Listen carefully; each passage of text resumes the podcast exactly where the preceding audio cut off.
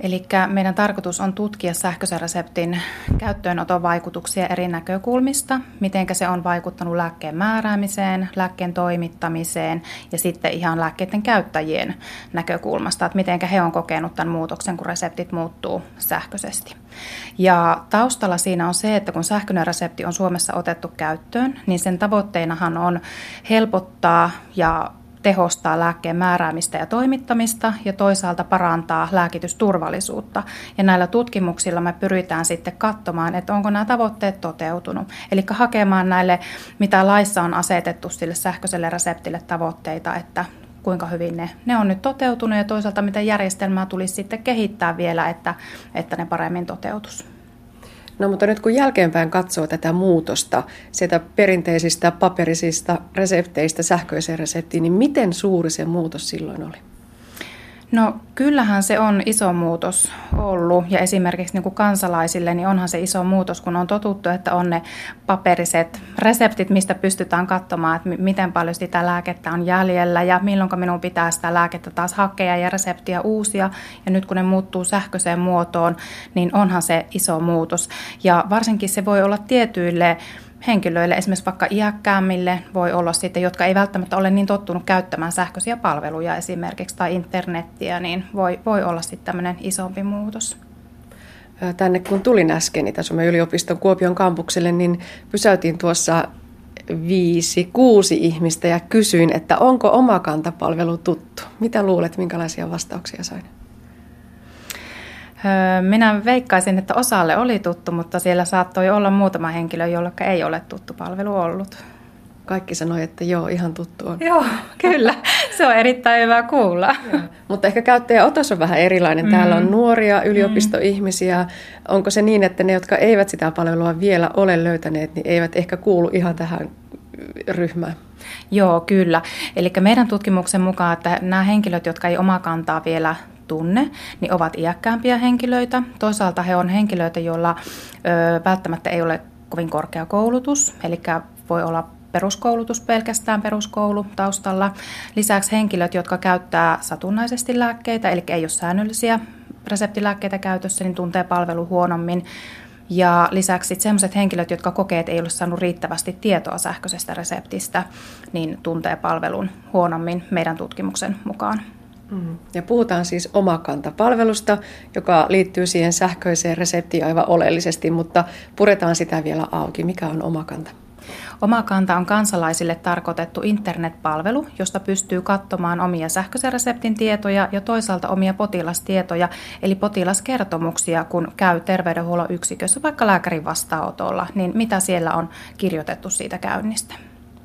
Ja voi myös vaikkapa uusia reseptin ja se on todella hyvä parannus siihen aikaisempaan verrattuna.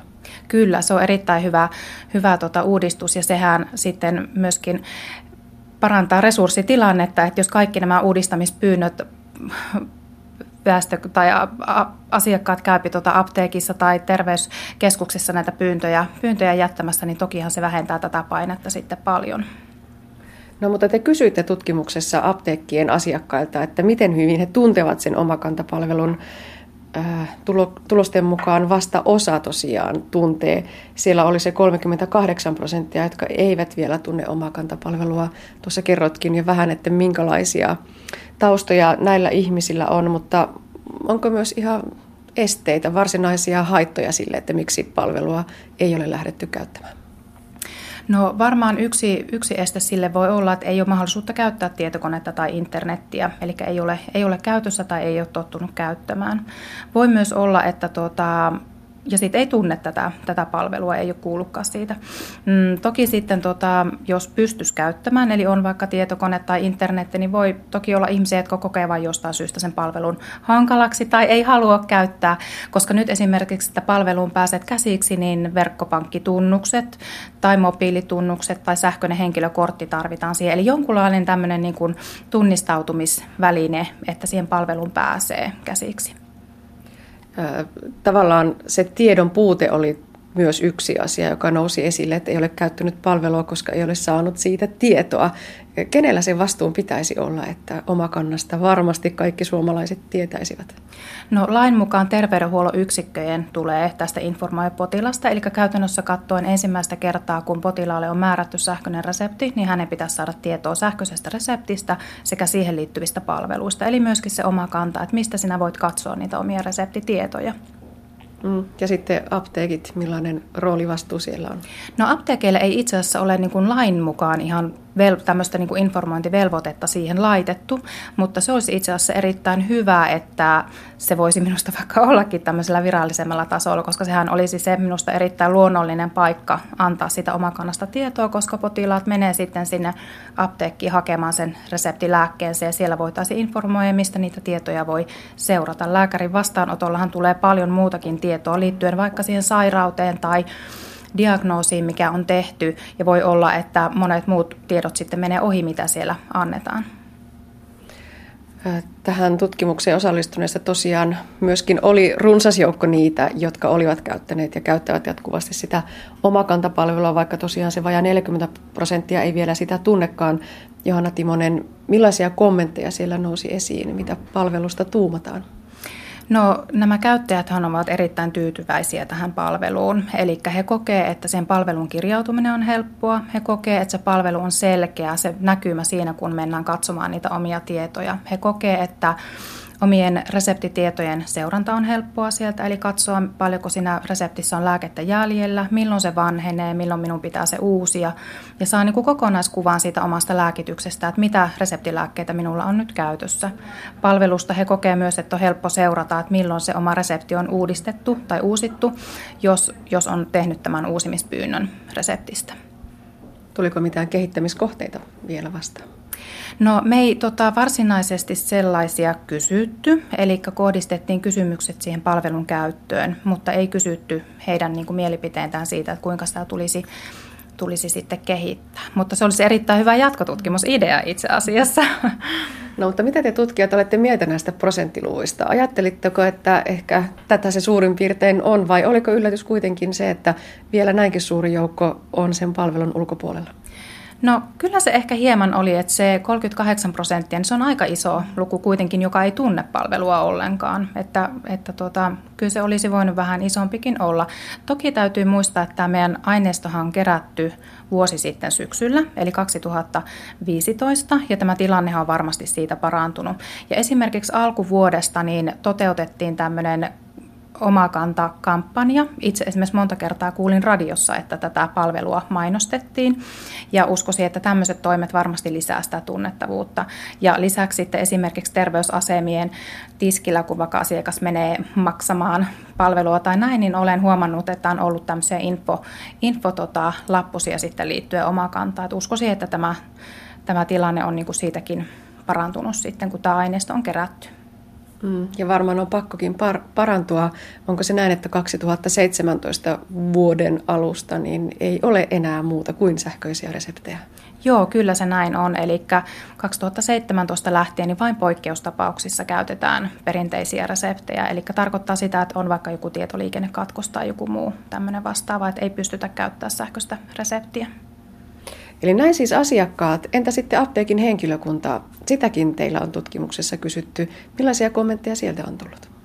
No heidän näkemyksiin liittyen me on tähän mennessä julkaistu heidän kokemuksiaan sähköisen reseptin ongelmista ja kehittämiskohteista ja siitä, siitä pystyn kertomaan. Eli mm, yleisnäkemys on, että he on palvelun kyllä sähköisen reseptiin ihan tyytyväisiä, mutta siihen liittyy vielä näin niin kuin ammattilaisen, ammattilaisen näkökulmasta, kun he käsittelee resept, niitä sähköisiä reseptiä, niin liittyy vielä kehittämiskohteita ja tiettyjä ongelmiakin. Eli he kokee, että siinä itse järjestelmässä on vielä kehittämistä, eli se sähköinen resepti on tietyllä tavoin jäykkä tai joustamaton, eli kun he käytännössä käsittelee sitä, niin on tiettyjä toimintoja, mitä voisi ehkä mennä sujuvammin tai he ei saa tehtyä jotain asiaa siten, kun he haluaisivat. Esimerkiksi virheiden korjaus on koettu hankalaksi sähköisessä reseptissä. Toki siihenkin on tullut jo parannusta sen jälkeen, kun se meidän aineisto kerättiin.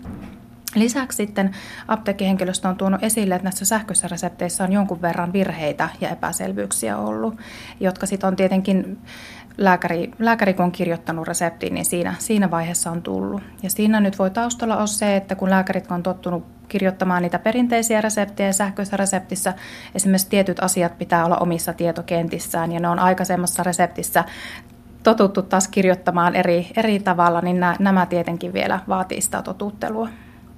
Ja varmaan sellaisia asioita, jotka vaan sitten aika ja kokemus ja se, että tätä palvelua käytetään runsaasti, niin parantaa. Kyllä, juuri näin se on. Ja toki niin kuin lääkäritkin tarvitsee sitä koulutusta siihen ja tietoa, kuinka, kuinka ne tulisi, tulisi sitten kirjoittaa.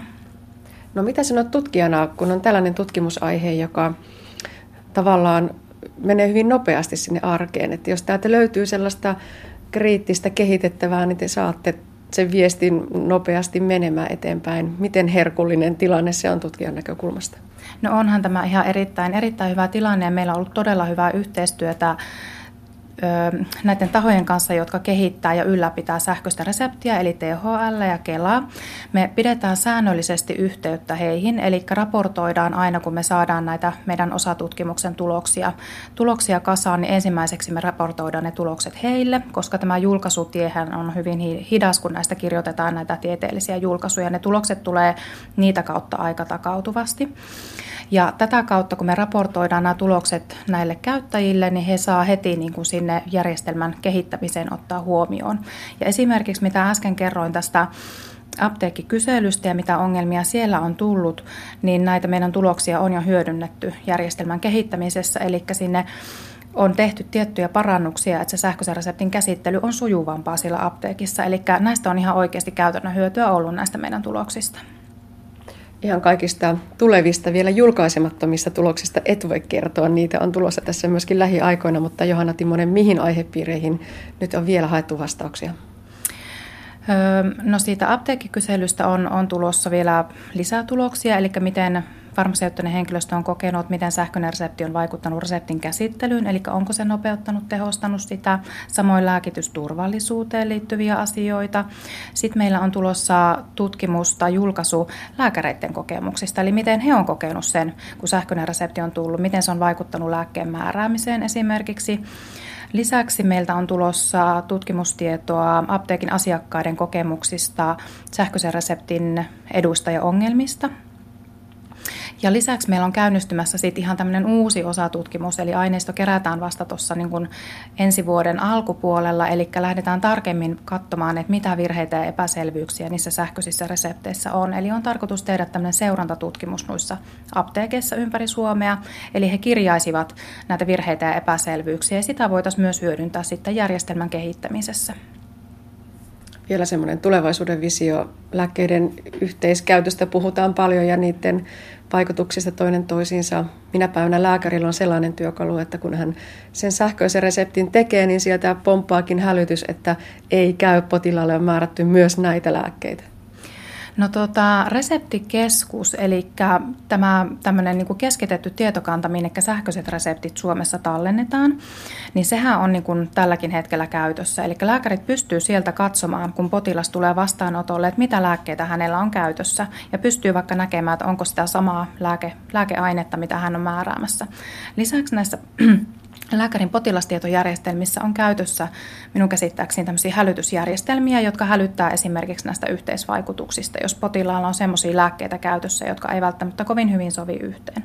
Näitä samoja työkaluja on myöskin apteekissa. Eli myös apteekin henkilöstö pystyy katsomaan, kun asiakas menee hakemaan reseptilääkkeitään, niin hän tota, asiakkaan luvalla voi mennä katsomaan potilaan tiedot sieltä reseptikeskuksesta ja katsomaan, että mitä reseptilääkkeitä hänellä on käytössä ja katsomaan, että sopiiko nämä lääkkeet yhteen. Eli tämähän lisää lääkitysturvallisuutta tosi paljon, jos sitä työkalua hyödynnetään. Ja myöskin apteekkijärjestelmissä on käytössä näitä yhteisvaikutuksista hälyttäviä järjestelmiä.